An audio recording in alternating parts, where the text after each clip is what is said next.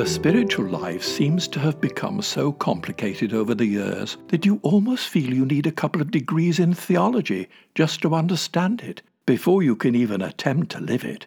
Yet it is essentially simple, so simple that you need the simplicity of a child to see it. You see, there's only one thing necessary, and that is love. Not our love of God, but His love of us. In other words, Christianity is not primarily concerned with detailing the perfect moral behavior that we see embodied in Christ's life, and then trying to copy it virtue by virtue in our lives, that's Stoicism, not Christianity. Furthermore, it's doomed to failure. That is why Epictetus, the founder of Stoicism, once said, Show me the Stoic if you know one. You will show me thousands who speak like Stoics, but let my old age gaze upon one, for I've never seen one. Christianity is primarily concerned with teaching us how to turn and open ourselves to receive the Holy Spirit who filled our Lord Jesus Christ.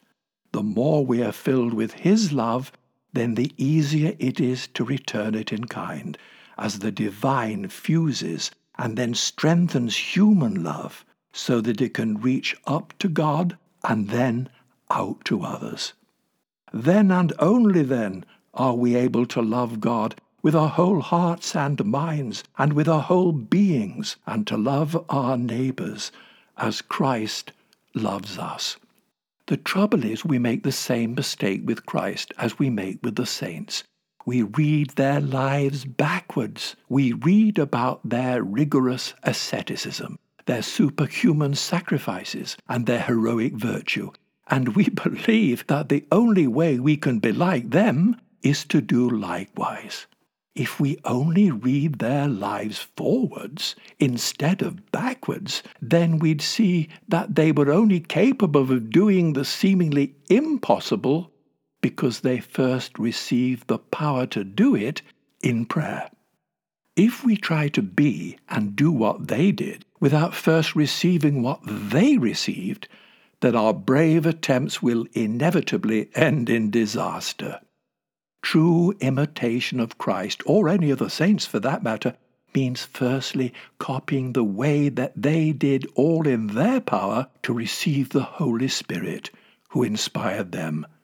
That is essentially all we have to do. That is why the spiritual life is so simple, if we only had the simplicity of a child to see it.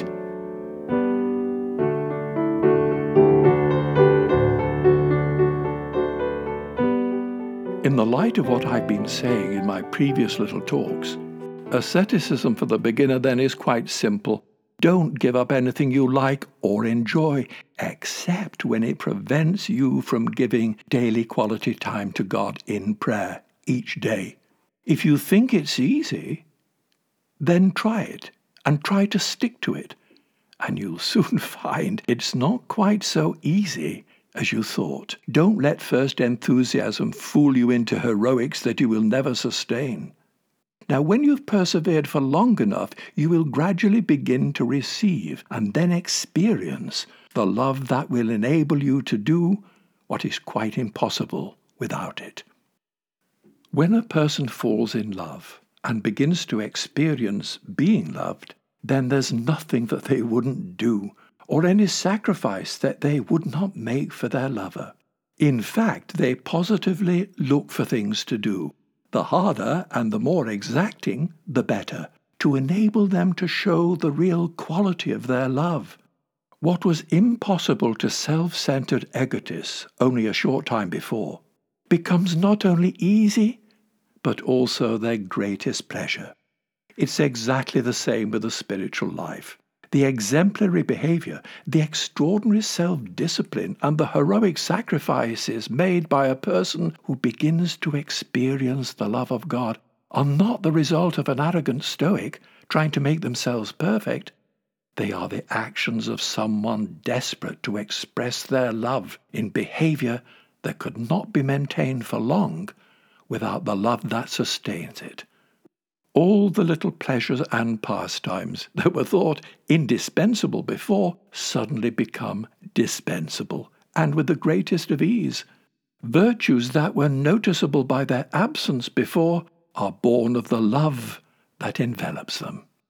You see, when the love of God strikes a human heart, it strikes it as a simple ray of light strikes a prism. Just as that light is then diffused and transformed into all the colours of the spectrum, so the love of God is diffused and transformed into all the virtues and the gifts that are needed as the believer seeks to acquire them. In short, first seek God and His kingdom, which is love, and everything else you want or desire will be given to you.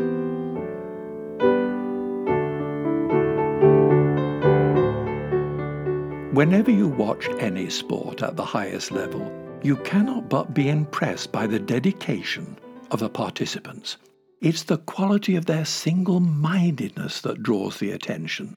The moment they begin their preparation, it's as if they entered into a time free zone where they're able to put everything out of their minds in such a way that they can live fully in the present moment. If they allow anything from the past to disrupt their concentration, it is instantly dismissed. Nor must anything from the future disturb them either. Just a few moments indulging themselves, imagining receiving the trophy, or celebrating with their friends could mean losing the prize. It should be exactly the same with preparation for prayer. We need some sort of countdown to help drop out of the hectic lifestyle that we're living, that is often forced upon us, to prepare to turn on and tune into God. Just as different athletes find their own rituals, we need to find our own.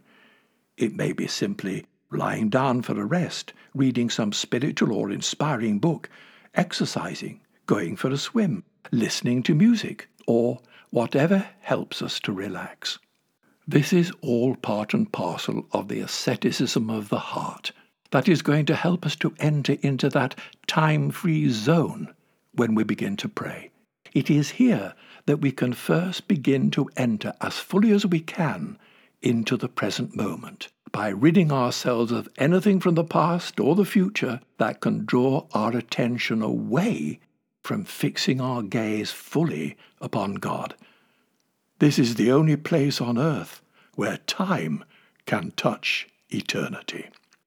In order to sanctify this place and consecrate it to God, the early monks first practiced private confession so that no past guilt or sin would disturb them. They even confess the temptations that may induce them to sin in the future. God cannot be encountered in the past or in the future, but only as de Caussade saw so clearly in what he called the sacrament of the present moment. That is why he said that the present moment is always full of infinite treasures. It contains far more than you have the capacity to hold. This is the only moment where time touches eternity, and prayer is the offering that makes it a holy place, where the human and the divine first meet and mingle before being united.